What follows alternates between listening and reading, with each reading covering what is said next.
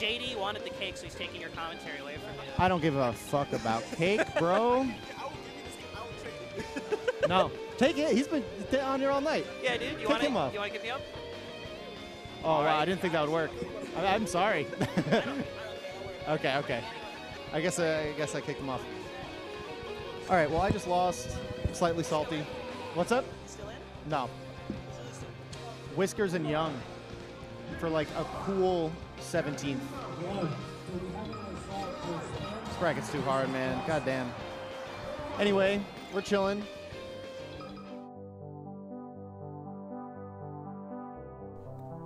Reaching top 100 is an ambitious goal. Achieving something hard requires hard work, but how do I manage that? What's good enough? How do I keep going? And how can I frame it all up in a way that keeps me working hard but consistently towards that ultimate goal? That's what I'm trying to answer this week in episode 5.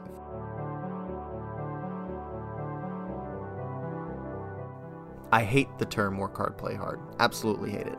I'll acknowledge that it keeps some people afloat, able to work past the grind of their jobs or gigs or side hustles, looking forward to when they can have some fun. But to me, it just skips past everything and states plainly and unflinching that you need to work hard. American kids are told this our whole lives. You need to work hard in order to succeed. The American dream, right? You can achieve anything you want. You just need to go out and get it. Keep your head down, hustle, etc., etc. It's all fine. I'm not going to make this episode about how that mindset is harmful, even if I think it is. I'm just trying to navigate around this idea, find out where I fit into it, where Melee fits into it, and how I can see what's actually valuable. I've been grappling with a certain question for a few years, something that bothered me, but really bothered my dad when I brought it up to him. The question was, is ambition necessarily a virtue? What do I mean by that? I wondered if it's intrinsically good to want things, if the desire to improve our lives will actually lead to happiness or fulfillment or inner peace. Is it true that someone looking for a better life should try to be ambitious?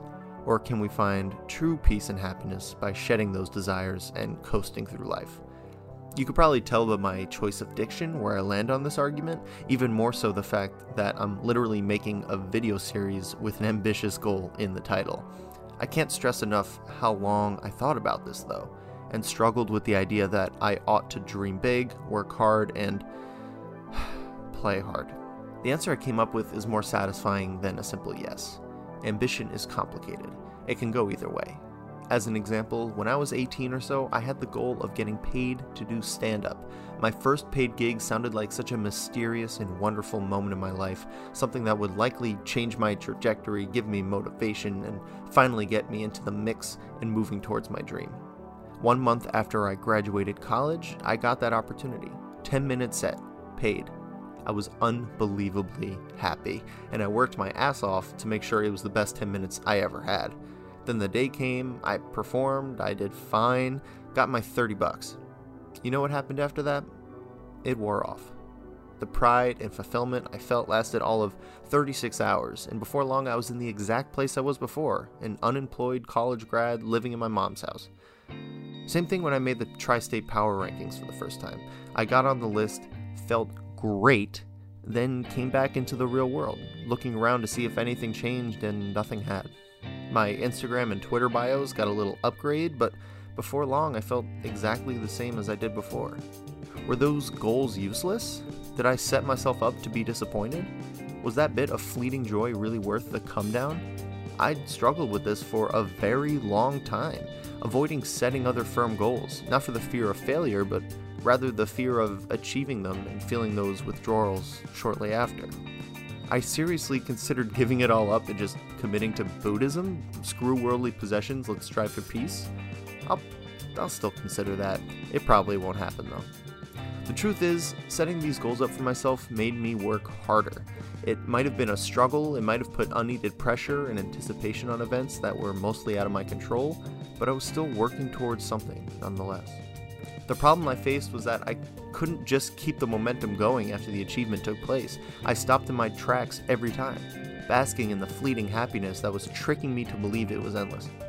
Then, when I came back, I realized I was at square one. needing to pick a new goal in order to get that same high.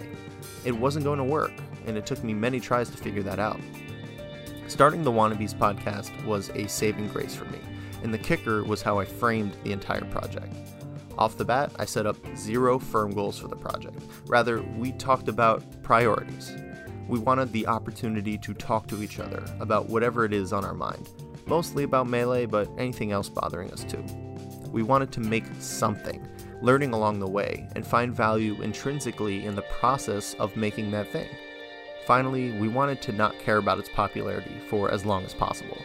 Let's be patient. We wanted it to be inherently us. No attempt to change what we are, no sacrificing our identity for a few extra downloads, and see how long this could take us. This was such an important lesson for me, that the process is so much more important than the outcome. It's a cliche, it's obvious, it's the climb, but it took some real time and mental effort to internalize it even a little bit. I'm still working on it, and I feel the challenge every time I lose a bracket or miss a self-imposed deadline. Despite the challenges, when I'm truly connected to this attitude, I start looking forward to doing the work rather than achieving the goal. With this series, I'm more excited to finish a script or improve my voice work or think of new ways to use video or B-roll. I'm detached from the outcome because I already won, and it's all stuff that's completely in my control. And that's what makes me work harder. Not an Instagram douchebag spitting out hustle porn, not a lofty dream of being an esports millionaire, not a burning desire to get that one thing that'll make me happy.